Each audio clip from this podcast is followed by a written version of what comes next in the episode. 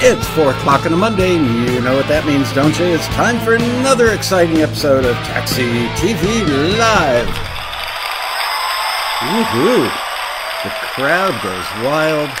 Hello, everybody. I am so excited to do this week's show because we're going to talk about the five microphone mistakes you might be making. if you're not already a subscriber, click the red button to make sure that you don't miss any episodes because they are wonderful every single time. Um, if you like something that you learn on today's show, don't be afraid to give us a thumbs up, give us a little love. And if you've got some mic techniques that you would like to share with us, um, drop them in the comments when the archive, uh, the show goes up after the live show and whoever gets the most likes on their comment is going to get a free taxi t-shirt just like super blonde won last week. I don't see super blonde in the chat today but super blonde um, yeah you got yourself a t-shirt. So liz will reach out to you to find out what size and if you want the white one or the heather gray one and very very cool. All right um, almost every studio at home needs a microphone, right? At least one. Um, even if you're doing almost all instrumental stuff, sooner or later you're going to need a microphone. Let's make sure I'm even. Am I on? Nobody's saying hello. There I am. Okay, I'm there.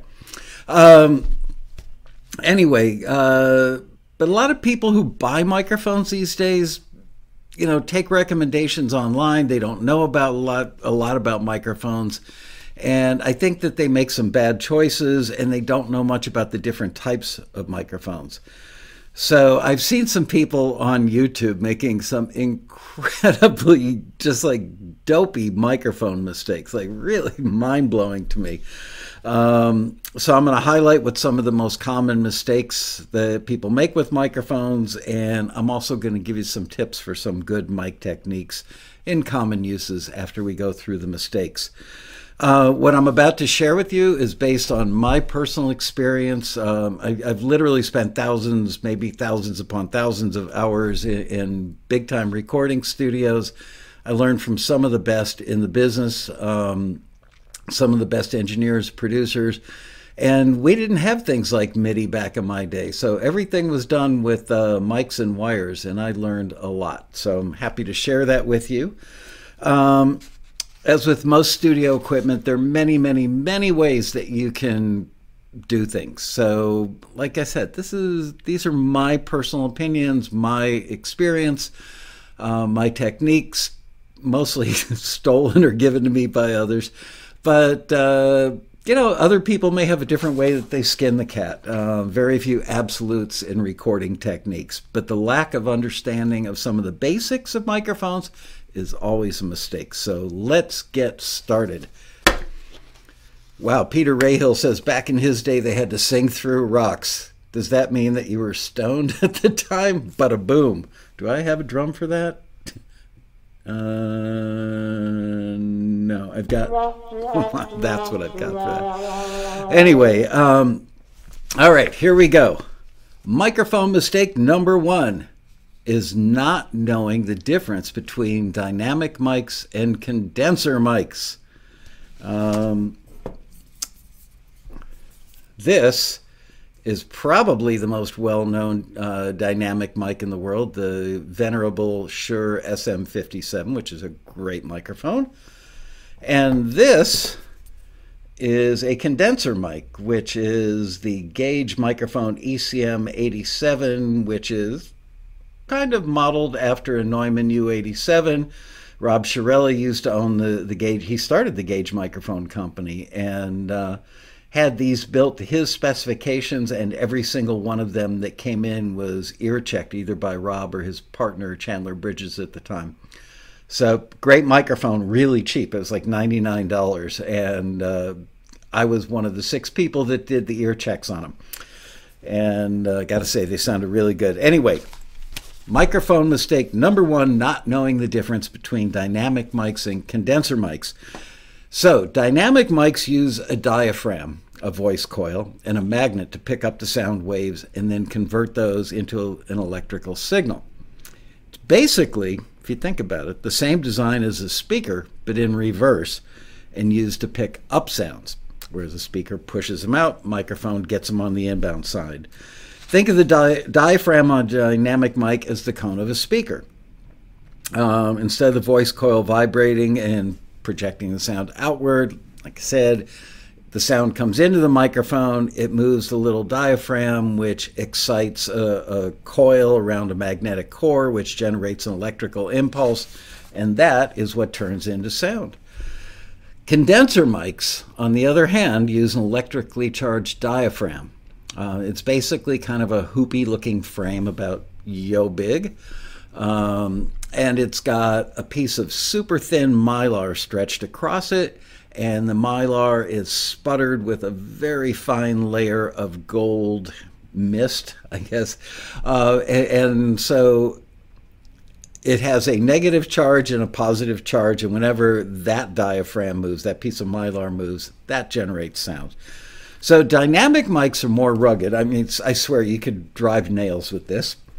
Um, and they can handle louder sound sources like guitar amps. They're pretty famous for guitar amps. They're also used a lot on snare drums, but they can be used on other instruments. The 57 is a pretty good sounding mic um, but they're less sensitive and they have lower output. So that is to be remembered. Condenser mics, however, are generally less rugged. Yeah, you don't want to drive nails with this one.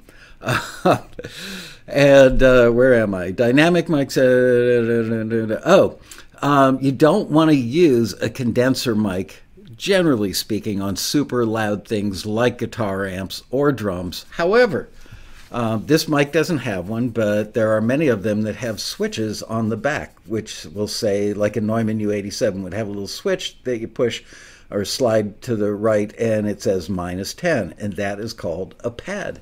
And what that does is it pads the level down. It's not a physical pad like a blanket or anything, it's an electrical pad that reduces the amount of signal so it doesn't crap out the mic. So you could use this on a guitar amp you could use it on a drum. Um, and uh, you just have to pad it so that the impact of the drum hit or a screaming guitar lead or a power chord doesn't crap out the microphone. Now, excuse me, here's an interesting thing, which is dynamic mics used to be considerably cheaper than condenser mics. But over the years, um, a lot of manufacturing has moved offshore. Uh, I, I, would say America, Switzerland, um, Germany and maybe to some extent Great Britain were probably the leading sources of microphones back in the day. And now, just a, a shooting from the hip guess, I would say like 80% of all microphones are, are manufactured in China now. Many of them are knockoffs. Um, the quality is variable between the different factories. So sometimes you get a good one off the assembly line. It's amazing for the price. And that brings me back to the point, which is you can now buy a microphone like this for $99, which is a condenser, or a dynamic like this, also for $99. So, mistake number one is not knowing which type of mic is the best choice for the type of recording you plan to do. And for God's sake, don't choose a microphone because it looks cool and professional. I swear a lot of people do that. Um, yeah, don't buy them for how they look, buy them for how they sound, and trust the opinions of people who are real engineers, not somebody with a home studio who's got that one microphone and loves it because they bought it and they tell everybody, yeah, it's great. I'm not so sure they've had a lot to compare it to. They may be wrong. Um, by the way, also want to mention that there is another type of microphone that I'm not really going to talk about today because it's used so infrequently, comparatively speaking, in home studios. Um, and that's a ribbon microphone. And just to give you a quick education on that, a ribbon microphone is kind of like a condenser microphone, but the ribbon is actually a little piece. Uh, I'm looking for. Imagine like a little strip of tape or mylar uh, between two little rails that look kind of like a ladder in the middle of the microphone, you know, in there. Um, and that vibrates uh, and acts kind of like a condenser mic as well, kind of. Uh, but ribbon mics uh, are like, remember the old RCA 70, I think they're called 77s and 44s, the big, like, you know, announcer microphones from back in the 50s and 60s. A lot of those were ribbon mics. Um, Beyer makes ribbon mics, and they sound really good on some things, like brass, for instance, but they're a little finicky. They don't like humidity, they need to be taken care of, they don't like dust, they don't like loud signals. Um, so a lot of people don't use them in home studios, and probably for good reason. All right. Microphone mistake number two is not knowing what a polar pattern is and how the different types of patterns will work best for your needs. There are three patterns, and boy, you guys are going to be impressed today because I've got graphic aids. Whoops, I should switch over so I'm watching what you guys are seeing. There you go. That, my dear friends, is what is called a cardioid pattern. Notice how at the top of the drawing, the, obviously this is like a bird's eye view looking down on a microphone from the top, and you can see where the windscreen is and where the mic cable is. So a cardioid pattern is meant to pick up sounds that are in front of it and reject sounds that are in back of it, okay? Um, I'm not going to cover hypercardioid today. That's just a little narrower version of this. And I guess there are, you know, maybe 10% of the cardioid mics out there might have a car- hypercardioid option on them. Um, it's it's just not worth discussing. For your purposes, home studio enthusiast, cardioid is what you need to know about. Uh, the next type we have is called an omnidirectional pickup pattern. Notice that it picks up everywhere, 360 degrees around that microphone. So it doesn't matter if the sound source is coming at it from the, the side with the windscreen or the side with the cable or to the left of it or to the right of it or below it or above it. Doesn't matter. It picks up everything. Think of it as a sphere of pickups, okay? Um, and one pattern coming up that I believe is highly underrated, highly underutilized, is the famous figure eight, or as we used to call it before it became unacceptable language, the bipolar pattern. Uh, it picked up in front and it picked up behind, but notice that it rejects the sound. It didn't have, it doesn't have great pickup on the sides. So therefore, uh, you, it's got some really cool applications that I will talk about in a moment. Um, but let's go back here to cardioid. And cardioid is often the best choice for many applications. Um, here's a good example of why you want a mic in cardioid with a cardioid pattern, and that is because let's say you are miking a vocal out in the studio and their guitar amps and their drums and their other things. Well, if you have the vocalist facing the band, the back of the microphone where the cable is in this drawing um, is now pointing towards the rest of the band, hopefully, the drummer, because the singer would be looking at the drummer or the guitar player, the keyboard player, bass player, whatever. And the back of the microphone is where the sound is being rejected from. So the singer is being picked up singing into the front of the microphone, but you are dramatically reducing the amount of room noise, other instruments that are bleeding into the microphone. So that's a great reason for it. Um, there have been times where I've recorded two guitar players that are kind of near each other, um, and I set it up so that their guitar amps were blowing at each other uh, with the microphones up against the grills on each amp, but the backs of the mics were facing the other amplifier. So therefore, you picked up primarily the signal from the amp that you wanted to record and not the one that was 20 feet away on the other side of the room because you had rejection. So there you go. Um, I'm reading my own notes here. okay. Uh, Oh, uh, acoustic guitars when you need to reject drums. That's another great application um, for a cardioid mic. And, and most mics are cardioid. Um, it usually is a more expensive mic that's got choices of polar patterns where you can select cardioid or omni or figure eight or hypercardioid, whichever complement of those they have. Um, so the Omni pattern, going back to Mr. Omni here, the Omni pattern, as you can see, once again, picks up 360 degrees. So it can be useful when you want more of a room sound. Let's say you had a pair of stereo room mics out in the room in a studio. Let's say you've got like a 20 by 40 live room and you've got a drum kit out there and you just want to pick up the room, primarily the drums, but you also want to maybe get the guitar amps, whatever is bleeding into the room so that you could add that stereo pair to your mix, maybe to liven it up. Um, might be cool if those mics were an Omni. That way they are getting signal and reflections off of all four walls and the floor and the ceiling in the room. So it's a different sound. Um, something I used to do back in the day was record a French horn.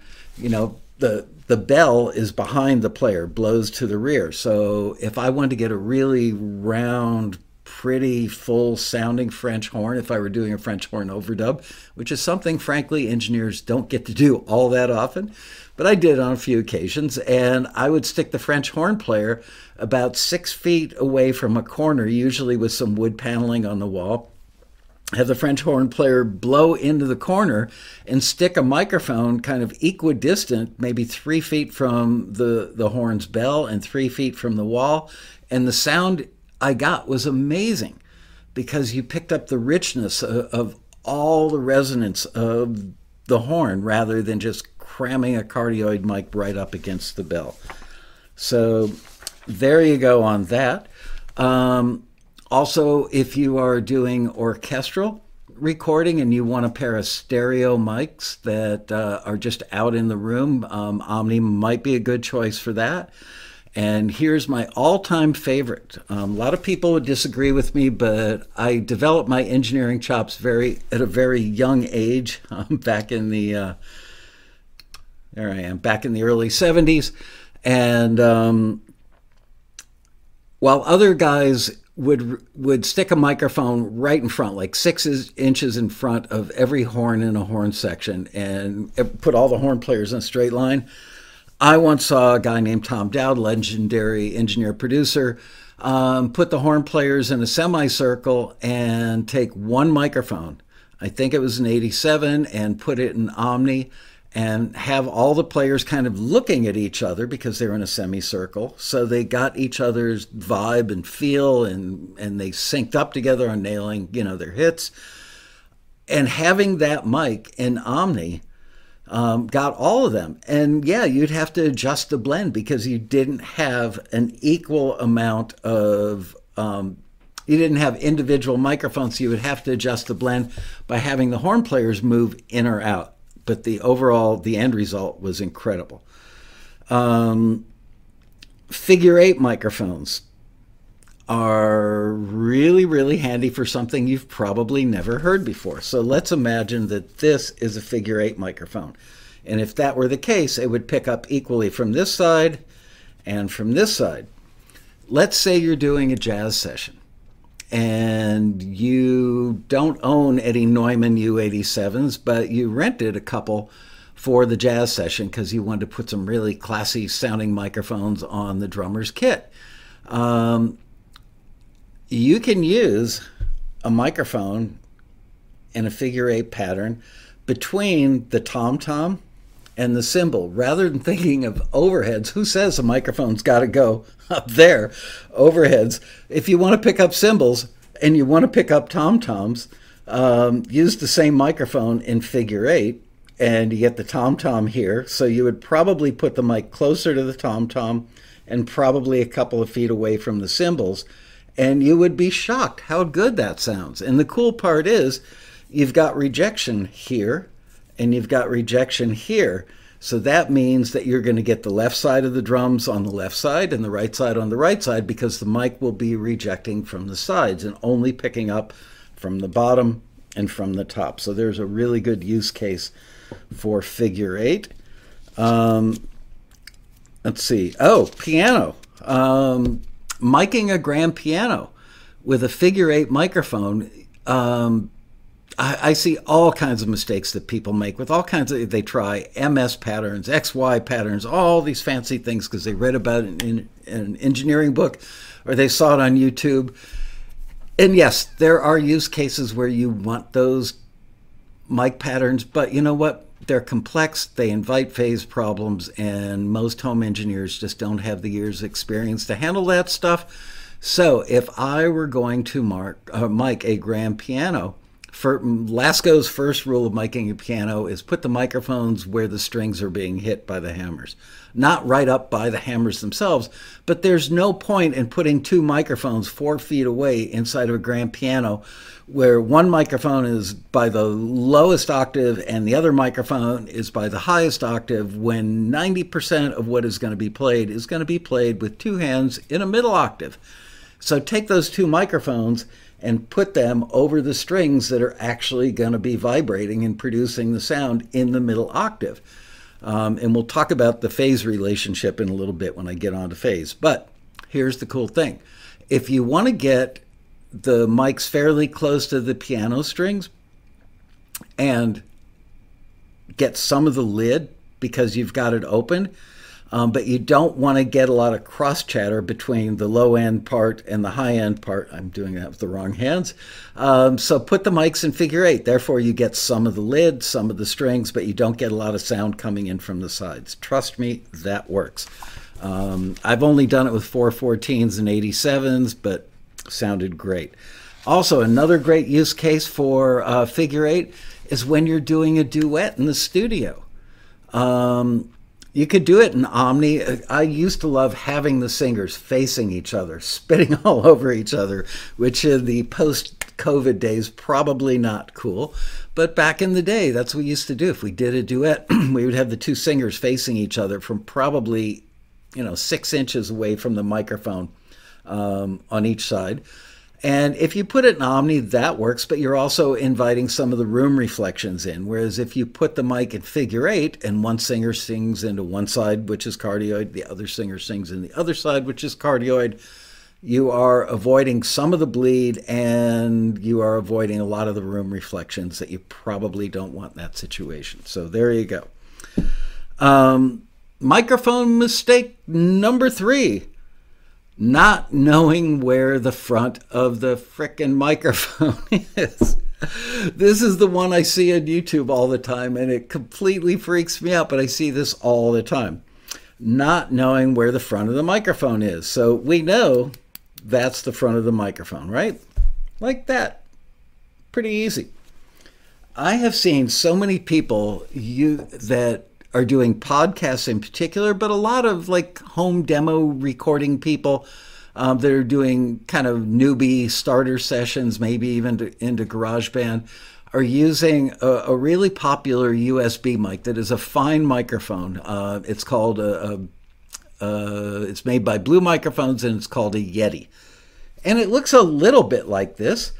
And I see people using it like this because they're so used to seeing people talk into end fire microphones like this that now they went out and got themselves, you know, $150 uh, USB mic that's a condenser and it's cardioid, and they're talking into it like this because they didn't read the instructions and they don't know any better. Uh, they had no formal training, so the mic is picking up either there or down there, and they're talking into it right here makes no sense to me. So don't forget microphone mistake number three not knowing where the front of the microphone is. Yep, it's true. Microphone mistake number four not knowing how to avoid cancel, phase cancellation when using stereo mics or two mics on the same source. Um, I don't know why, but people that record acoustic guitars oftentimes want to record them in stereo. For a pop record, a country record, a rock record, for most records, no, you don't need an acoustic guitar recorded in stereo with a full band in the mix. You're not going to hear the stereo. Even if you are recording um, Andre Stepanian, uh, probably our best classical guitar player and flamenco and all those other fingerpick styles on uh, gut string guitars or nylon string guitars. If I were doing a session and he were he was the only artist on the record, it was a solo record. I would consider recording that in stereo. But you really have to know what you're doing because stereo miking, if you get the, the rule is three to one, I think. I should have brushed up on that this weekend. It's either two to one or three to one. The distance but from the mics to each other should be either two to one. Can somebody fact check me on that and let me know in the chat? Uh, I think it's three to one, three three times as far away. So let's say you're six inches from the guitar, you should be 18 inches between the two microphones. So if I were going to Mike uh, Andre Stepanian uh, playing classical nylon string guitar, I would take my ear and move it around and listen for the sweet spot. Um, it's people, you know, mic acoustic guitars. Oh, the microphone should be on the 12th fret. The microphone should be on the 14th fret. It doesn't matter which fret. The fret number means nothing. It's meaningless. somebody came up with that and it spread like a virus. Um, you put the microphone where it sounds best. And I was taught that by one of the greatest engineers of all time, a guy named Tom Dowd. Google him, read all about him, watch the video about his life. Um, anyway, he taught me you get down on your knees and you move your ear around and you listen to where it sounds best, and that's where you put the microphone.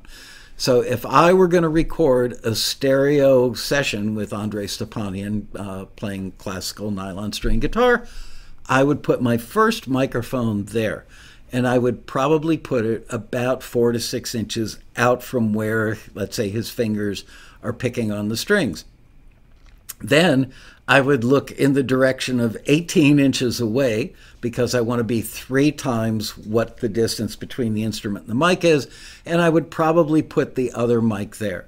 And maybe if I were going to take the approach of those stereo mics, one is primarily picking up the low end and one is picking up the higher end stuff I would probably roll off everything below 100 hertz, maybe 200 hertz on the low end, on the high end microphone, so that I'm just not getting a lot of that low end information in there. But frankly, it's not going to sell one more record. It's not, I, I don't get it. I'm not anti stereo mic. Oh, maybe I am anti stereo miking guitars. I don't know. But um, for a regular rock, pop, or country record, hell no, don't do that. So you are inviting phase cancellation, which means the same sound source is getting to these two microphones a split second apart. And it's causing a phase problem. And how a phase problem manifests itself is by causing certain frequencies to drop out. And that is determined by where the phase cancellation is happening because of how close the mics are, all kinds of little factors that go into that, which I don't have time or the graphics to explain today. Just know anytime you put two microphones on the same source, you are asking for trouble. Piano. I, I can't tell you how many times I would be in a control room with somebody who was kind of graduating from being an assistant engineer to a full engineer, and they'd go, The piano sounds really thin. So, how do you check for phase problems? By putting those, panning both pan pots, the left and the right side, panning them up the middle and making it mono or hitting a mono button. And if you hear a bunch of frequencies drop out when they're straight up the middle in mono or you hit the mono button, you've got phase cancellation going on. So, you have broken the rule of the three to one ratio, and that's what's causing it. So, acoustic guitars and pianos are probably the two biggest offenders. Another place that happens a lot is on drum overheads. I don't know why, but I see people on drum overheads putting two microphones like right in the middle of the kit, hanging over it, and doing that down and out. It can work, but you should be an experienced engineer that knows what problems, phase problems, sound like before you do that. Because if you don't know how to recognize, identify those problems, you could end up recording all your drums for a full album without a phase overheads. Can it be corrected? Yeah. There are plugins that can fix it. Um, you, well, you certainly wouldn't want to. The closer you get them to the middle, the more frequencies you're going to lose. My advice when recording drum overheads is avoid phase problems by putting one of your overheads about 12 to 18 inches above one of your cymbals, your crash, and your other mic directly over your ride cymbal, 12 to 18 inches above it. That way, they're far enough apart and close enough to the source, and you'll probably get really good sounding overheads, and you'll get the sound of the full kit. There's no law that says drum overheads have to be three feet or four feet or five feet above the kit. The further you go up there, the more dangerous it is. If you want to get the sound of the room, use room microphones and bring those in gradually. Those too could cause phase problems. So, know what phase problems sound like. Take take an afternoon and set up a pair of stereo mics and try to cause phase problems and then pan things to the center in mono so you can identify what they sound like. Um, okay, covered that. Wow, we're already up to mistake number five. Microphone mistake number five is not understanding what the proximity effect is and how to avoid it. Proximity effect is simply when you get the microphone too close to the source and it sounds fatter, it sounds tubbier, um, sounds boomy or bass heavy. And more often than not, in my personal experience, I've seen it happen because I've never made the mistake, but some other people I know have. uh, it happens on lead vocals and acoustic guitars a lot. Um, people will try and get an acoustic guitar mic like right up where uh, the fretboard meets the sound hole, and they'll get it that close and they go, Why does it sound so boomy? Well, for one, you're getting a lot of the stuff coming out of the sound hole directly because you're two inches from it. Um, and the other reason is the proximity effect. Um, I think it only happens if memory serves correctly. Proximity effect only happens in the cardioid pattern. I don't believe that it happens in Omni, but most of you are going to be working cardioid anyway. Um, and it's definitely more pronounced with condenser microphones. I think that dynamic microphones still have the problem, but because they have less sensitivity, um, I can't remember a time where I ever encountered proximity effect getting something too close to the source with a dynamic mic. So, unless you've got a singer with like a Steve Perry vocal range, or maybe a, a female singer with a really wispy voice, and you want a little more body out of that singer, um, then get the singer closer to the mic and take advantage of the proximity effect. Some of the problems you could have with that, or a problem you could have with that, though, is that they will tend to do this when they sing. So proximity effect kicks in there and not as much there.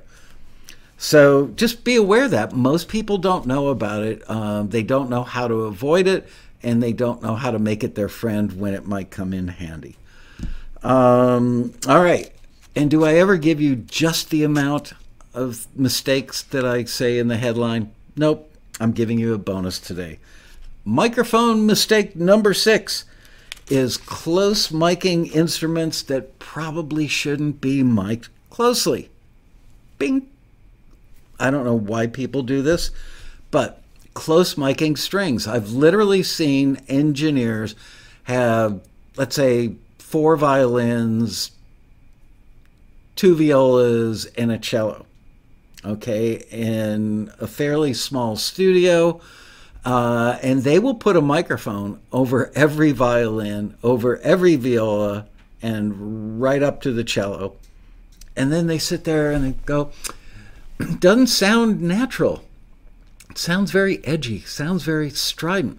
Well, that's because we normally don't hear those instruments with our ear a foot above them. We normally hear those instruments in a concert hall or at least some sort of larger room, not in a bedroom studio where they're being mic'd from 12 inches or 18 inches above them. And you want the sound of all the instruments blending together. That's what gives them that kind of natural, organic, I don't know, the intonation, you know, the minor differences in intonation, the minor differences in the bowing. Those things add up to give you a very natural and desirable, in my opinion, um, string sound. So don't close mic strings. It doesn't work. You'd be much better off, honestly, taking one microphone in Omni and putting it like four feet above the section, the violins, um, or even four feet away at a 45 degree angle, you know, like seven feet in the air, 45 degree angle, maybe six feet away from the violins, and just looking at them like, I don't know if you can tell it, like that. uh, you want some air. You don't want that strident, edgy, stringy, bowie, rosiny sound. It's bad. Um, another example that I've seen, I alluded to a little bit ago, is close miking horns. Um, some of the people I learned from, I, I, would sit there scratching my head why they did it. I don't know why they did it. Sometimes professional engineers working in big dollar studios have to play this little game of smoke and mirrors and impressing the clients because you want the clients to feel like you are going to every possible extreme to make it sound good. Sometimes the right answer, the right application is a single microphone. It just sounds better and works better and it's just faster. But if you're getting paid by the hour as an engineer and you want to make your clients think that you're going to every extreme to make their project sound amazing, sure, might you stick, you know, a, a separate microphone on each of three trumpets each of two trombones, each of you know a, a, all three kinds of saxophones. Yes, you would, and you'd spend time setting that up and burning some studio time while you're doing it, and then EQing each one and setting levels for each one, probably putting compression on each one. So before you know it, you just got paid for half an hour to 45 minutes of getting a horn sound.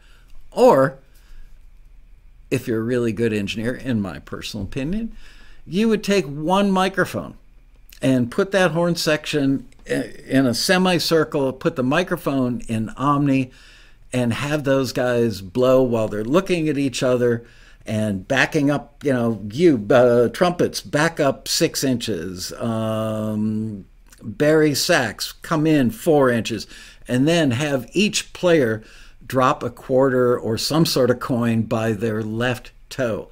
So when they go back out to the room after going to the men's room or eating lunch or coming in the control room for a playback, they can get right back to where they were standing once you got that blend. And trust me when I tell you that getting a blend from a full section of string players or horn players um, in an Omni microphone is magical. And you might think, but it's not stereo. You're right. It's going to be stereo when you do a second pass of that same blend. And now you've got this rich, beautiful sound with a section sounding like they should really sound, and then just double track it. I don't mean take it, you know, in, in digital land where you just take it and bounce it to another track. Um, you could hypothetically take it and send it to, you know, put pan the first group on the far left and the second group on far right, the second group being like a 65 millisecond delay of the first.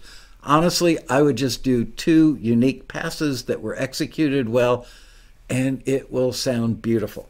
If you really want to go for it, you could go for a third pass and pan that down the middle. Um, and you'll get a sound that you will absolutely love, and the horn players will come in the control room and go, Wow, I've never heard it sound that good. Trust me, I got to take a bow on my horn sound many, many times, and I learned that technique from Tom Dowd as well. All right. Um, oh, I want to add that we've actually had taxi members where the, the screeners, while listening to um, a track for a submission, the screener commented the horns or the strings don't sound realistic enough. And the member got incensed. This has happened, I don't know, maybe a dozen times over the year where the member's absolutely incensed those are real horn players. I hired a real horn section and recorded them. Yeah, but the engineer probably put the microphone right there, right up next to the bell, and it just sounds like crap. And it made those real horns sound like a bad sample. Excuse me. So don't do it, folks. No close miking. And now for some microphone tips with more graphics. Um, there are so many variables, so many variables that affect how you mic different instruments. Experimentation and experience will help you learn and get better. And sadly, if you're working in a home studio mostly on your own stuff, you're not going to run into too many occasions where you're going to be miking a horn section or a string section. So I get that. Um, back when I was learning, you know, might do three string sections a month or four or five horn sections a month. So it was something that I got to witness very many times in my first couple of years and then do very many times for the next, I don't know, 12 or 14 years. So I've got a lot of experience. You don't get that experience working in a home studio, so just go back and watch this episode. Excuse me. Guess what? I'm drinking a rock star today. and there we go. The famous rock star burp. Okay, microphone tips. And one size does not fit all. Remember that. Um, for instance, a snare drum. What type of snare is it? Is it, you know, a big old black beauty? Is it a three and a half inch piccolo snare? Is it tuned really high for jazz? Is it tuned really low, or not really low, but somewhat lower, you know, for pop or R and B? Um, what key and what octave are we talking for the song? That can have a big effect on how your snare sounds. Um, what type of song? Is it jazz? Is it country? Is it pop? Is it rock? Is it speed metal? All those types of genres and types of songs within those genres and the key that it's in and the octave that the players are playing in. If there's a lot of mid range information because you've got like a synth part, um, a piano part that's being played in middle octave, um, a crunchy guitar part that's in the middle octave, and vocals that are in middle octaves, um, it's going to be harder to hear the resonant sounds of a snare drum that is also tuned and mic'd in such a way um, that it, it won't let it pop out. And then you end up giving it more level and it me- messes up your meters and it affects your mix and you add a lot of compression to it so that you're not over, you know, driving the meters crazy and, and your stereo out's crazy. But then it sounds like overly compressed and it doesn't sound like a snare drum should, in my opinion. Um, are you looking for a boomy sound, a rich sound, or a thinner, jazzier sound? Is the drum damped? Um, you know, do you have a my favorite tool, a sanitary napkin on it? Um, oh, a wallet everybody used to put wallets. Drummers put wallets on a drum, which I found funny because as they hit the drum, the, the wallet would march across the drum and the sound would change. So you'd start out with a really dead sound. By the end of the song, the wallet was hanging half off the rim, and now you've got a live drum sound. And the drummer walks in the control room and goes, How come my snare sounds differently at the end of the song than it did at the beginning? Hmm, I don't know. Um, what type what type of room are you recording the drum? Um, is it a live room? Is it a dead room? I, I had a, a little epiphany the other day. Um, I haven't had a recording epiphany in a very long time, so this is kind of exciting for me. I bought a, a new reverb. Um, oh God, what was it called? Crystalline, made by Audio Baby, I think. Um, and it's an algorithmic uh, reverb plugin that was, I want to say, 50 bucks or 79 bucks. Wasn't horribly expensive.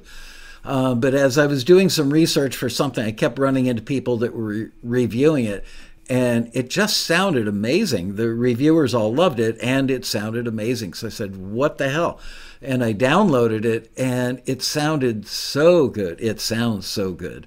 Um, I've barely used I just experimented with it for like a half an hour.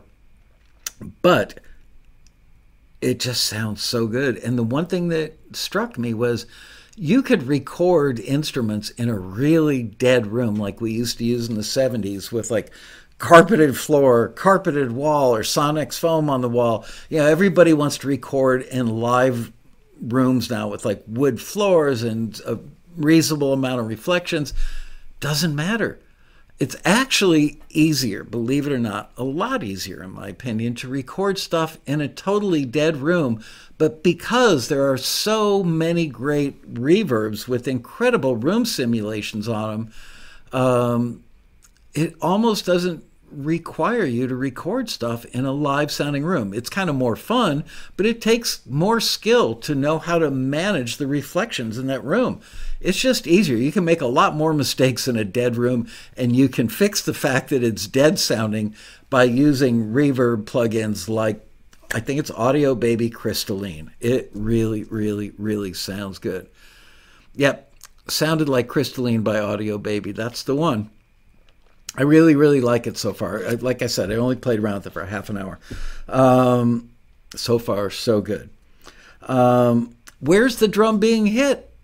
Some drummers are really reliable and hit like in a three inch center in the middle of that drum, and their stick is like on a, I don't know, 30 degree angle when they hit, and they're getting it with the tip. And are they using nylon tip snares or wood tip snares?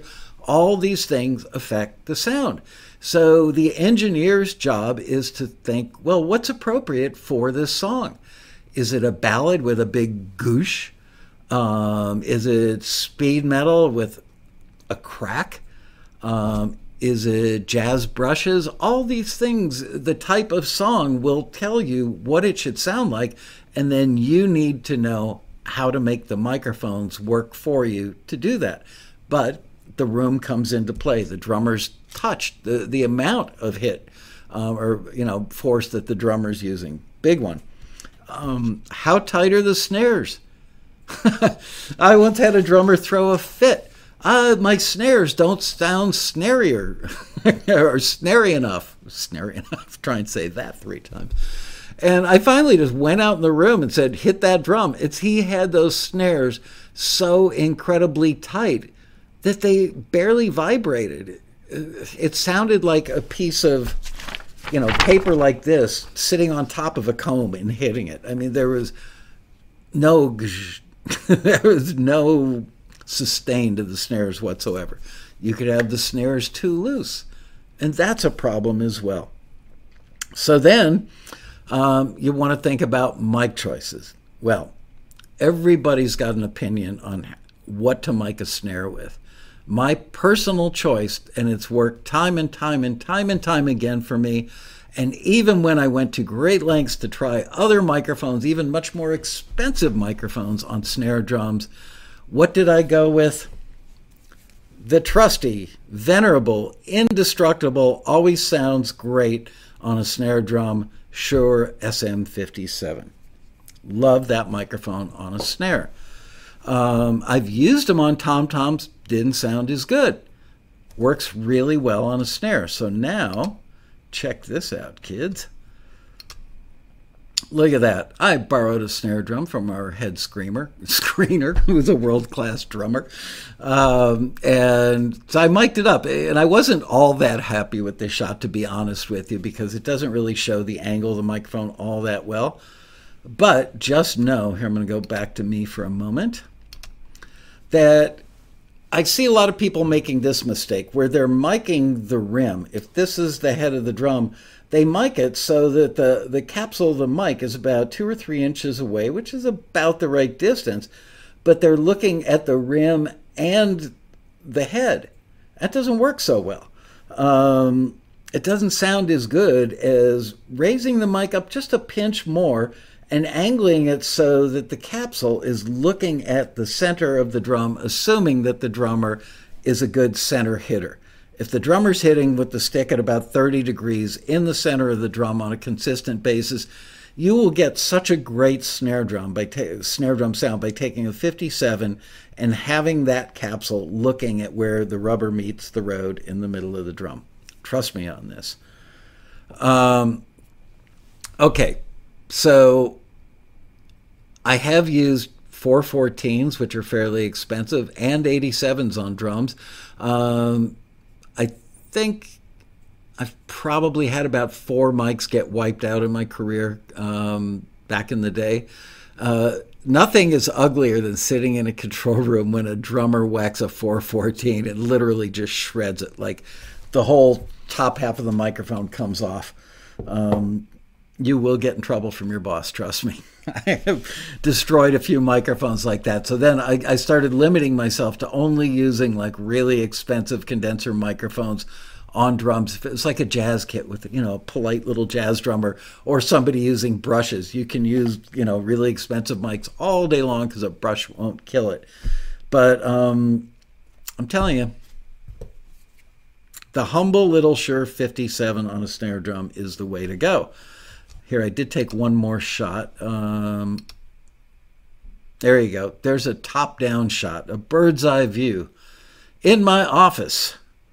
Um, and I see Craig had a little couple pieces of like double sticky tape on there for deadening. Um, can you use a 57 on a bass drum? You can. Um, it's gonna be a little attacky, and I'll, you know what? I'll talk about bass drums. I'm gonna talk about guitar amps right after this, and then I will talk about bass drums. Don't let me forget. Um, there are a bunch of different mics people like on, on bass drums. Um, and frankly, some of them weren't invented or on the market back when I was working in studios. So I can't really comment other than people I respect on making records that I think are really great sounding records have used them. So that's a pretty good indication. But we'll talk about that. All right, let us move on to guitar amps. Yes. And there we go. That is my own famous little guitar amp. That's a, what's it called? A Pro, Fender Pro Junior, I believe, with a 10 inch speaker and 70 watts of tube power. The nice folks at Fender gave me that like in 1994. So that amp is, is actually it's almost vintage and it's got really low hours on it like once a year I, I, break out my strat at home and play it through the amp just long enough to piss off my family or the next door neighbors that amp gets really loud too loud um, anyway uh, so what can i tell you about uh, oh i know what i can tell you is here's the mistake i see people making all the time miking guitar amps i'm going to go back to the me shot I don't know why, but they think that it makes them look smart. If this is the grill cloth of the amp, I see people do this where they angle the mic at like a 30 to 45 degree angle and, and they move it to the somewhere on the paper cone. No, stick that microphone. Uh, I was actually validated. I saw um, Ronan Chris Murphy um, did a thing on getting a mic and guitar amps a few years ago, I believe, and uh, he completely validated what I I know to be true, which is take that microphone and aim it directly at the voice coil. Excuse me, get it right up to the grill. It will sound so much better than taking that same mic and moving it three inches to the right, three inches to the left, three inches higher, three inches lower. It just sounds best right there. Put a little bit of compression on it, um, and you're going to have a great guitar sound. Now, here's the interesting thing something I discovered many years ago, which I believe that Ronan has also done a thing about. I love it when Ronan makes me feel good about what I believe. um, you don't need to have your amp cranked to make it sound good, especially if you've got a, an amp with a preamp in it. It's just drive it hard on the front end going in, but don't make the amp so loud. I once had a problem. There was a song called Woman Pay Your Dues. I can't remember the name of the band. Uh, and this guy had four Marshalls set up in my live room. And he wanted me to mic all four, each of the four cabinets. I was just rolling my eyes. When he walked out of the control room, my assistant engineer Vince just fell down the floor laughing. It's like, really? We're going to put a separate mic on each one of your four cabinets. What is that going to accomplish?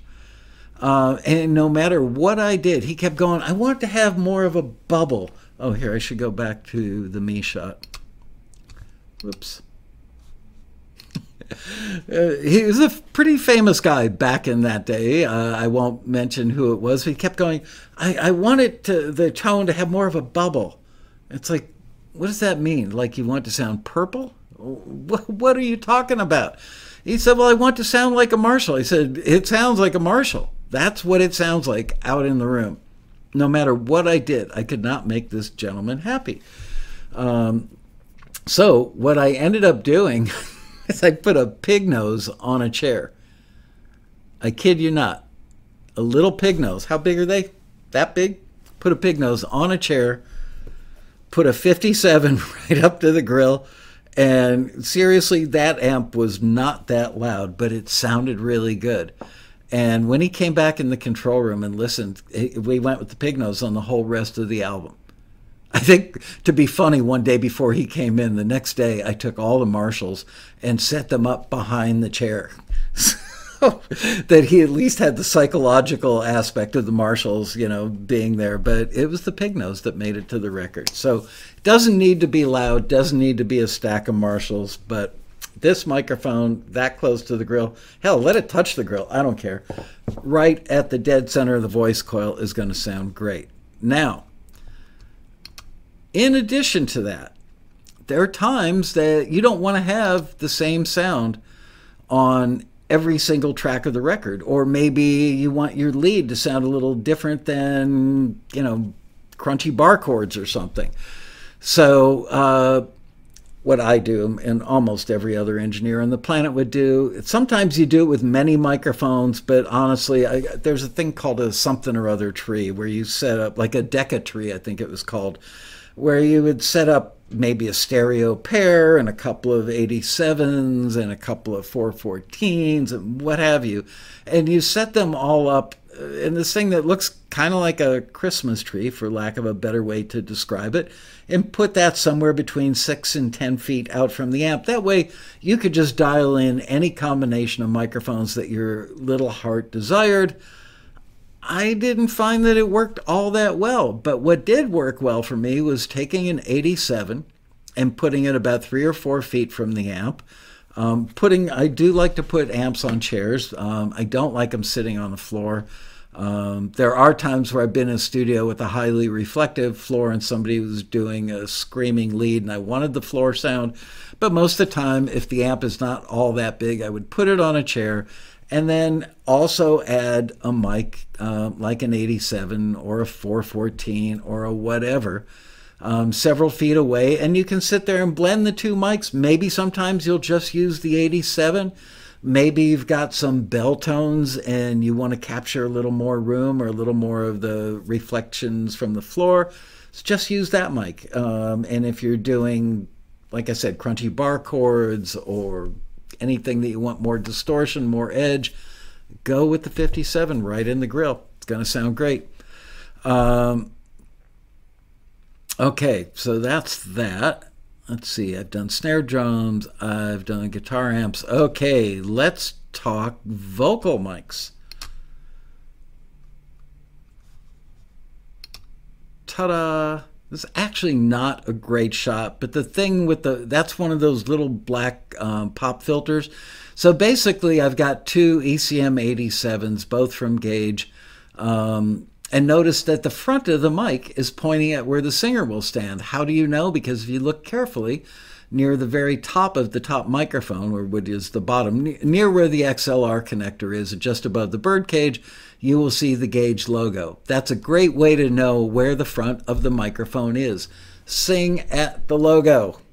All right, that's the easiest way to remember. If you're singing um, not at the logo or in the end of the mic, you really need to take some recording lessons.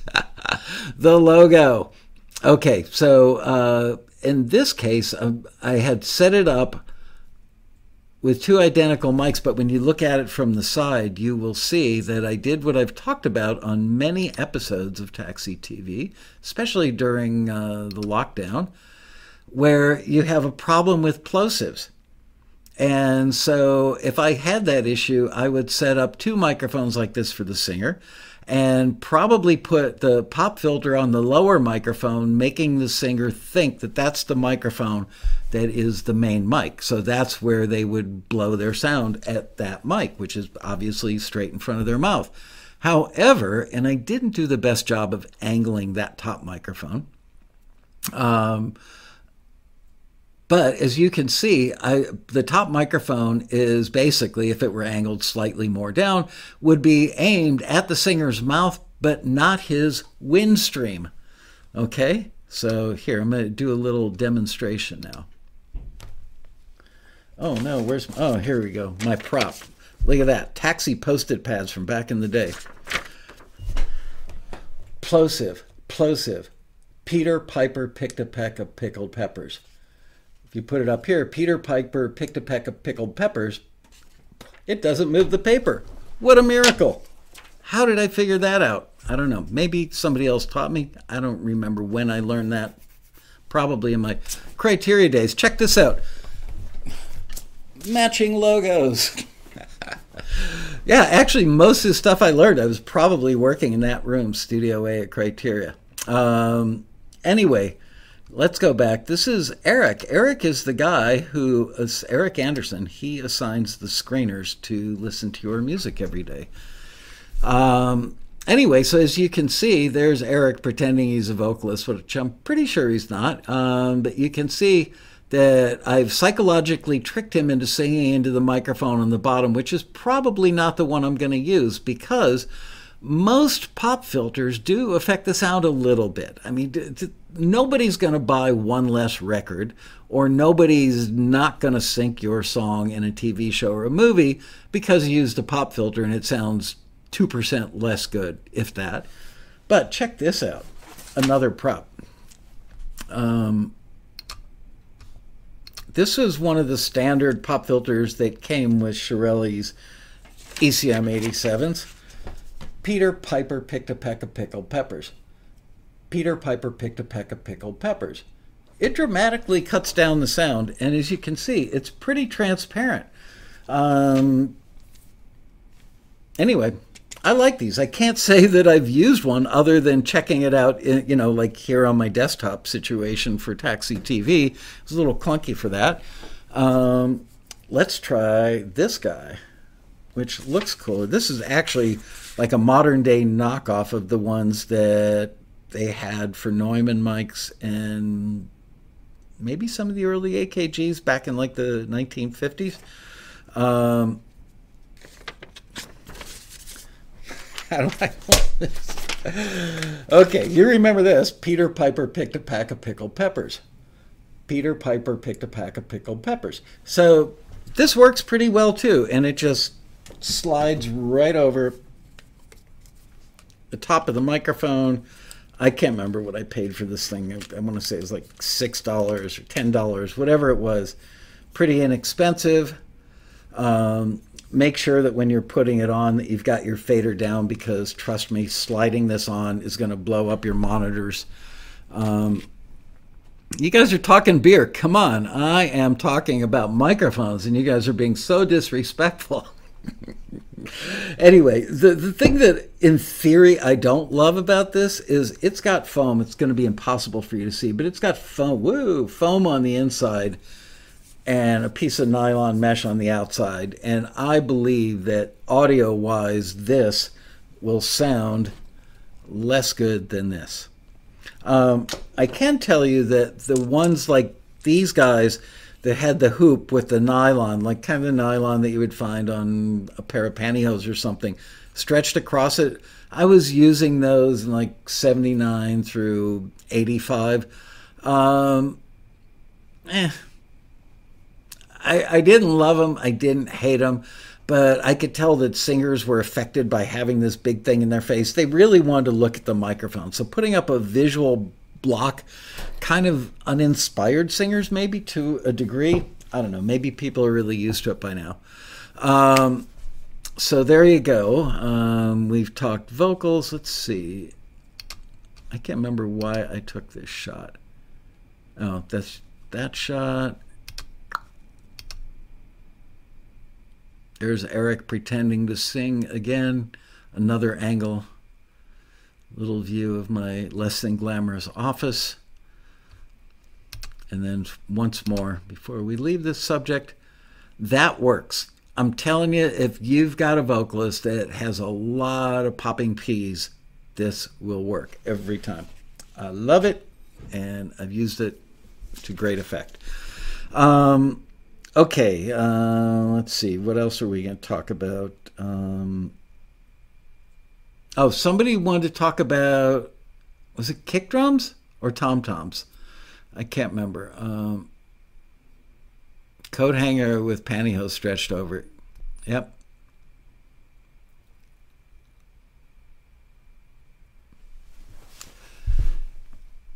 yeah, Glenn Ruger, you're you're right. It is a truly brilliant trick, and let's just give me all the credit for coming up with it and call it the Laskow method of plosive reduction. That's what I want to be remembered for when I'm dead and gone. Is I'm the guy that invented the trick to reduce plosives.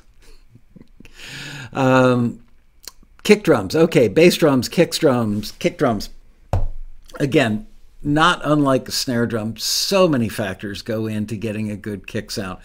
But if you want to hear what I consider to be an incredibly good kick sound, uh, because I was just listening to it two and a half, three hours ago, is the kick on Michael Jackson. God, what was his biggest song? Um, Thriller. Listen to the kick drum on the song Thriller. Turn it up fairly loud and I guarantee you, Bruce Swedien was his engineer, and he was considered like a top five engineer for those years. Sadly, he just passed away in 2020, I believe. Um, but Bruce was considered an engineer's engineer. And go back to the picture of you. Eric is still up. Thank you. Liz says, go back to the picture of you. Eric is still up. All right, there I am. Um, anyway, so what the hell was that? Oh, Bruce Swedien's kick drum sound on the Michael Jackson record. Um, wow, amazing. And I find that so ironic because today the kids will take, you know, like five different kick drum samples, uh, 808s and God only knows what else, and add subs to it and, and use side chains to trigger bottom end explosions, all this crap. And just listen to the kick drum. If you want to hear a good, like standard kick drum, not a drum that you would use for jazz or not a drum that you would use for a ballad necessarily, but a good like pop rock kick drum. Incredible. And, and you got to remember, uh, Bruce Swedien didn't have triggers and samples on that stuff back then. It was probably a single mic or maybe an additional mic. So here are, are some things to consider. First of all, what's the tempo of the song? How hard is the drummer hitting uh, the beater to the head? Is it a felt beater or is it a plastic beater? Is it a hybrid beater? Um, one of those black curvy beaters? They all sound differently. And what kind of head? Um, and what is the head tuned to? That's another thing. Drum tuning, I, I personally am not like a world class expert on drum tuning. But I demanded that from the drummers that I worked with that they had to check their tuning. You know, it's like don't ask me to get a sound on your drums that sound like crap, Jack. You know, I can EQ and change mics all day long, but a crappy source is going to make a crappy sound every time. So you'd be surprised how many like rock drummers didn't really know how to tune their drums. Kick drum. So tune it. Um, try to have the drum not be the same note that the key of the song is in because it'll get swallowed by the bass and other stuff that's in a low register and all you're going to hear is the attack. So maybe tune the kick drum you know let's say the song's in the key of g maybe i don't know maybe go to a c on it experiment you know, but don't have it be the same note most of the time. None of these things are absolute. They're all changeable depending on all the circumstances, you know. That that's what I don't like about what people teach about recording online is they teach you that one thing that works for them. But they don't talk about the fact that the key of the song, the tempo of the song, the type of beater, the type of drum head, is the drum on a piece of carpet? Is it on a hard surface? Um, is it boxed into the corner of a room where there are reflective walls, you know, three feet away from it? Uh, there are so many variables that go into getting that sound.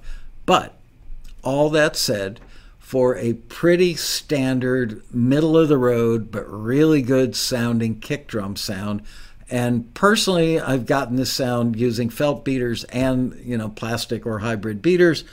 Um, and that is to take the front head off, which nowadays like ew, front head off. Yeah, I also take the heads, the bottom heads off of my tom toms. That's a whole other discussion.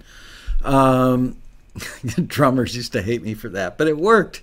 It sounded great. When they walked in the control room for a playback, they would go, "Holy crap, my kit sounds amazing." Yes, you sound amazing, and it was all you.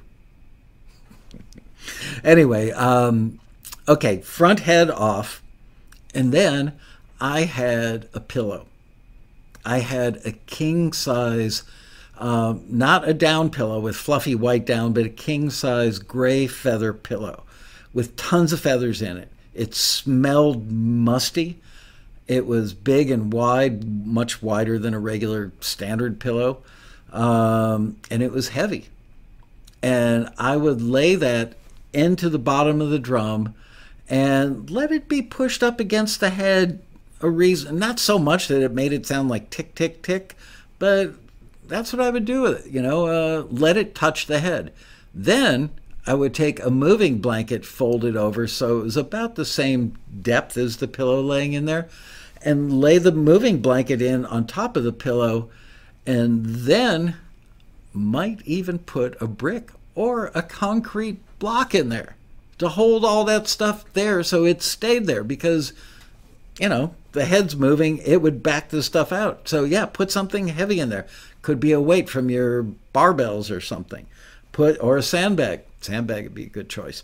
Um, to me uh, let the drum have a little tone let the kick drum have a little bit of resonance by the way when you tune it make sure the drummer knows the star tuning method up down, over, down, eh, down. You're always going to the opposite side of whatever the last thing you tuned was, and I always went in a clockwise motion just so I could remember where the hell I was at. Um, there is no hard fast rule about clockwise or counterclockwise, but you do want to keep going in the same direction so you don't like. Uh, did I just do that one? Did I just do the two o'clock glug? um, okay, so microphone of choice for me was a Sennheiser 421, which is a black microphone. You've probably seen it a million times. It too is a dynamic microphone. Doesn't sound exactly like the Shure, but it's in the same kind of general category. Uh, it's got a little bit of a, a peak, probably between 1K and 2500 hertz. Uh, and that is because it works well. It's made to work well on vocals, so they want to give it a little bite up where that vocal range is, that works really good for letting you hear the beater. And again, I used to see people take those microphones and commit all kinds of mortal sins with them. They would take a 421 or whatever their choice of kick drum mic was, and they would shove it all the way into the drum, like three inches away from the head, and aim it right at the beater because they wanted the attack, that click, click, click of the beater. Um, they got none of the resonance none of the note out of the kick drum. So, oh wow, my computer is going into update mode while I'm talking. Hopefully that won't affect.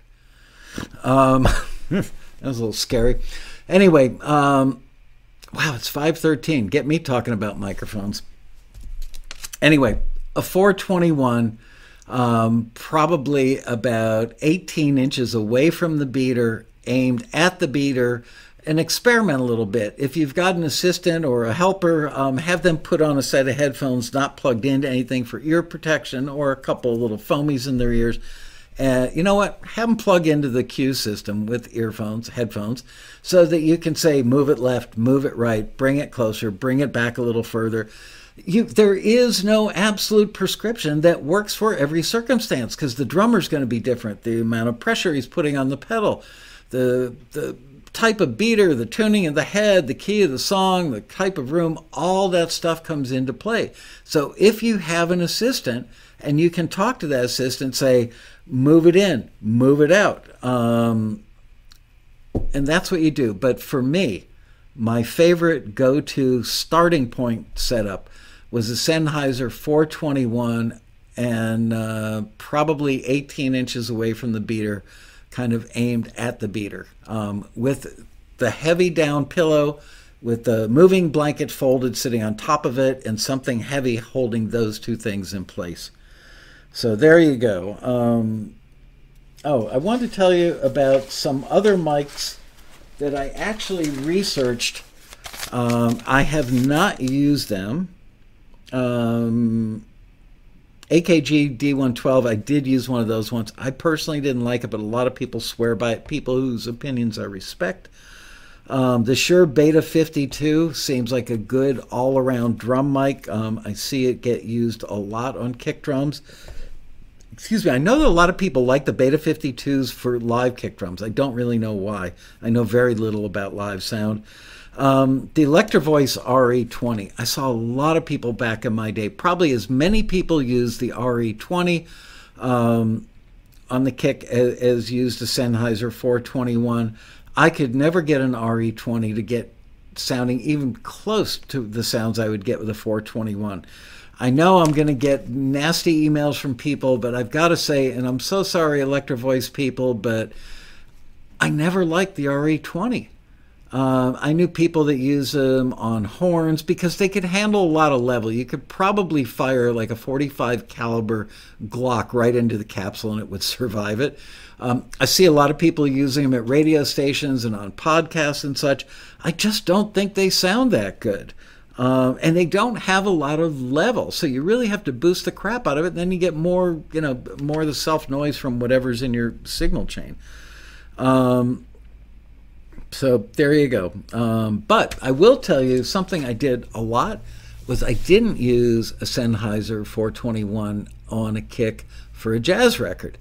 I would actually use a Neumann 87 just outside, like right at the outer rim uh, of the kick drum, or maybe even, you know, like eight inches outside of it, because jazz drummers have a pretty light touch, and jazz drums are not meant to sound like rock drums or pop drums. They're supposed to sound like jazz drums. I was doing a record with a pretty famous um, Jamaican jazz guy. Um, jazz heads in the audience may know him better than I did when I first met him. His name was Ernest Ranglin. Um, an older man who had made a lot of jazz records and was well known and well beloved by other jazz artists. Uh, I had no idea who he was, and uh, within an hour of starting the session, he came in the control room and said, uh, Young man, you don't do a lot of jazz, do you? And I said, Well, I've worked as an assistant engineer on three or four jazz records. Um, and I've engineered one other jazz record before. And he goes, Well, let me show you how jazz is really done. Now, granted, he came from Jamaica, where they didn't have a lot of high end studios. They probably had limited gear. As it turns out, he was 100% right. And I am to this day very grateful to Ernest Ranglin. Um, he said, Let us record without headphones. Fair enough. Get us closer together in the room move your drum mics away from the drums um, and don't use a 420. He said, don't use that on the kick. So I used an 87 um, and I padded it with 10 dB pad switch on the back. Uh, and it sounded great. So again, there is no absolute prescription. okay. Um, yeah, SM7s, you know, that's another microphone. Everybody uses them. I swear. Remember earlier I said don't don't choose microphones because of the way they look. I think that the Shure SM7 is a pretty classic example of a microphone that's overrated because it looks cool and people use it. A lot of podcasters are using them, radio stations use them.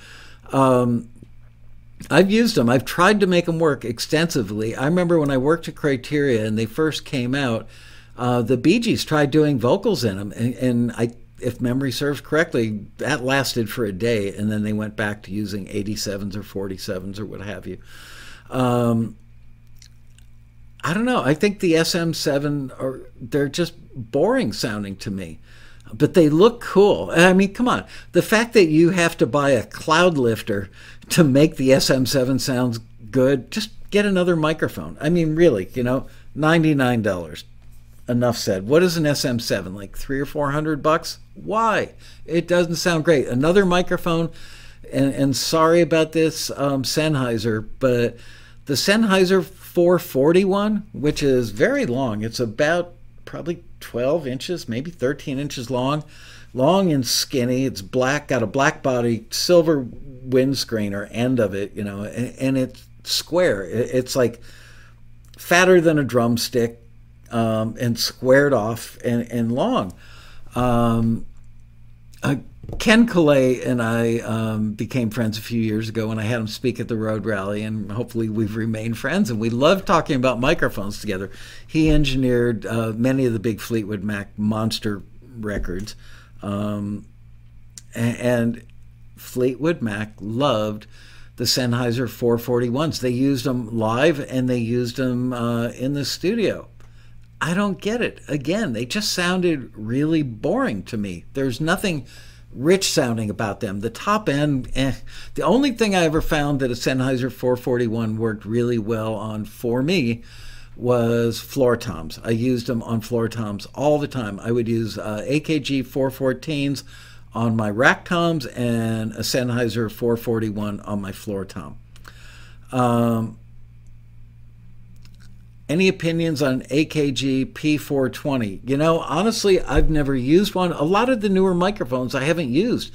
There's been so many microphones that have come out. You know, last time I worked on a record, I think was 1996 or 97. Since then, so many microphones um, have come out that are inexpensive. Many are manufactured in China. Um, what can I say? So, no, I haven't used the AKG P420, but I do know a couple other taxi members whose ears I tend to trust, and they've got them and really like them. And it's a pretty inexpensive mic, if memory serves correctly. Um, the Telefunken large diaphragm dynamic kick mic for 350 bucks. I would love to hear that. If I was miking of Marion Laird once enough, I'm miking a violin to give some life to virtual string. What's a good difference from the a good distance from the mic to the violin? Four feet, four feet, five feet, six feet, just not 12 or 18 inches. It's going to sound so strident that it just won't blend with the other strings. Um, actually, think about the other strings. You don't want to put that violin in a an acoustic space of its own. If the other strings, if the violin section, uh, you know, sample sounds like it's six violins in, you know, I don't know, Abbey Road, recorded with $3,000 mic or $10,000 Schoeps microphones or something in stereo, it sounds amazing you don't want to take a hundred dollar microphone and put it 12 inches from your violin because it's not going to sound like it was done in that room with it. So it's not going to enrich the sound and no matter what you try and do to get it to blend it's not going to blend. So distance and air are your friend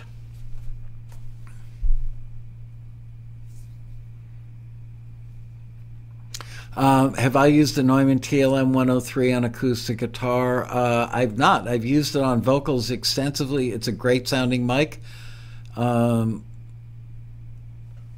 they're expensive, right? Uh, I'm guessing that's like a $2,000 mic. I don't know. I, have got to say, and this is not a plug. Chiarelli doesn't own Gauge, and I would never have plugged it when he owned it, even if I didn't love them. But like I said, I was one of the original six testers where we did blind taste test. Do you like this or do you like that? And we were switching back and forth, and we didn't know what the. We knew that one of the mics was this. I didn't know that the other mic um, was a 414. I didn't know that the other mic I was judging was a Neumann U87. I didn't know that the other mic I was judging was a Neumann U47. And I've got to say, um, in almost every case, myself and the other testers ended up picking the $99 mic. It just sounded better. So there you go. I don't know. Um, you know what? Um, I've never used a Rode NT1, but I would say that is an extremely popular mic even with people who are experienced engineers, not just home recording enthusiasts.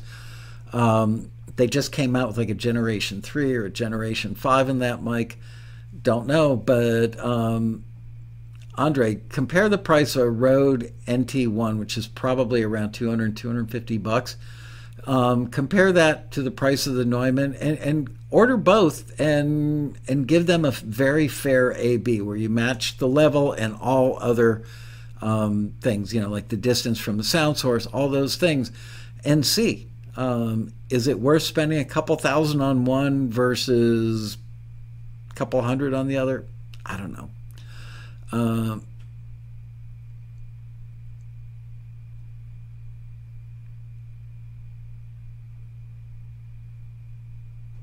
Yeah, the Decca Tree is often the best sounding mic in an orchestral library. Uh, I don't disagree with that.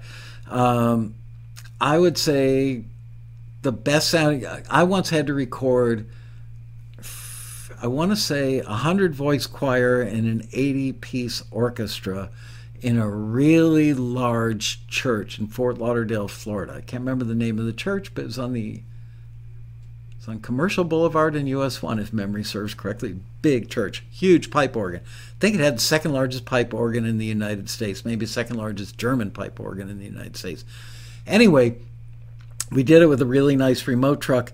And of course, we had to set up separate mics, you know, um, on each section and on the choir and blah, blah, blah, blah, blah, blah, blah. And then I just took a pair of, I want to say it was a Schoeps um, stereo mic, which back in the 70s was about $3,300, $3,500. And we put it in a little, or no, it, it was actually one of those mics where it had two capsules and you could rotate. It had numbers like 30 degrees, 60 degrees, 90 degrees. So you could rotate. And it was just one long microphone that was probably about eight or nine inches long. And we hoisted it up. I mean, like, you know, 50 feet up and and then angled it at the stage and listened to it it sounded amazing amazing and if i remember correctly the guy who was the music director was uh, not the nicest guy in the world he was probably nervous things were going to go wrong but he he was being inappropriately edgy with moi and I kept my cool, but you know, he's like, "Let me hear more of the violin mic. Let me hear more of this mic." Blah blah blah blah blah blah blah blah. blah. I was like, "Dude, just chill and let me do my thing. Anyway, he came back in the truck and listened to one of the playbacks. He goes, That's what I'm talking about. That sounds amazing. All he was listening to was the stereo mic 50 or 75 feet in the air because it sounded great in the room. So consider that. Um,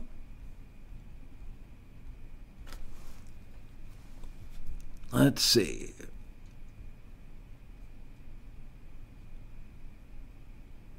Fly a stereo mic in a great room right over the conductor's head. I, I would put it out in the audience. Um, conductor might be a little closer than I want, but then again, the closer you get to the band, the more obvious the stereo spread is on, you know, where you will hear the strings over there and the horns over there. The further back in the room, because of reflections and the volume of cubic feet, uh, you will get a little less stereo there were times where I had to carefully bring in the sectional microphones to accentuate certain things. Um, ooh, here's a good one. Um, how do we mic a conga uh, or a djembe? Um, you're going to laugh. Um, sounds great on congas. sounds great. Um, what can I say? There are so oh, you know what else sounds great on timbales? But with the timbale, you want a little less of the head and maybe some of the side shell because timbale players will play the, the shells with their sticks. So don't aim for the middle like you would on a snare drum. Pull it back a little bit and aim it so the mic's capsule is looking about three inches in from the edge, from the rim and also picking up the sound of the shell. By the way, here's something a lot of people don't know. Um, that snare drums, I just learned this. I think I learned it back in the day, but I'd totally forgotten. And something reminded me the other day that snare drums used to have double rims that were made out of two pieces of metal. And now they've got like a, a, a three part rim that's substantially heavier. They're singles, doubles, and, and three layer rims. The heavier the rim, the richer the tone is on the drum. I also learned um, I think it's Steve Gadd that actually showed me this on. I, I, was working on setting up mics on his kit for like a McDonald's jingle or something in New York once, and he was. I don't have a drum head in my room, but he was taking his thumbs and going around the rim of the drum, and I said, "What are you doing?" And he said, "I'm crinkling." I said, "What?" he said, "I'm crinkling." He said, "There's glue between um, the plastic of the drum head and, and the rim." and you want to break that glue. I said, Well, why the hell they put the glue on there if you're just going to break it? He goes, Trust me, it works better. Um, so remember that. Anytime you put new drum heads on, go around the edges and crinkle, and then he would take both hands and put his body weight as much as he could in the middle of the drum to stretch the head out. Then tighten the lugs all the way around with your hands, and then do the star pattern real tightening with, with the drum key. Um,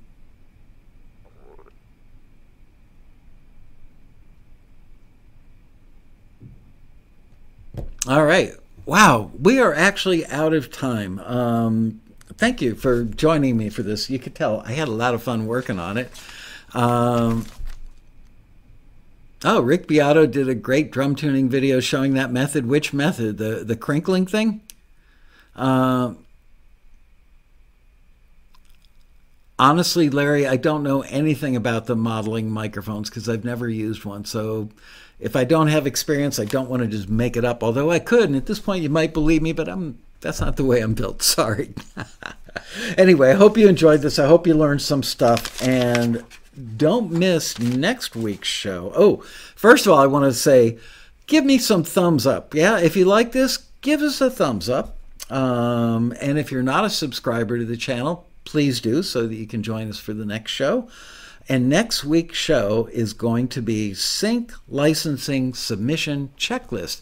And I'm going to reach out to three or four members that I know are hitting it out of the park and ask them to put together their personal checklist of things like metadata, um, sample rates, uh, titles, anything that they can think of that helps them present their music to the libraries they work with in the best possible fashion. And we are going to relay that stuff back to you guys right here next Monday. Um, I think that about covers it, ladies and gentlemen. So, adios. See you next week and have a good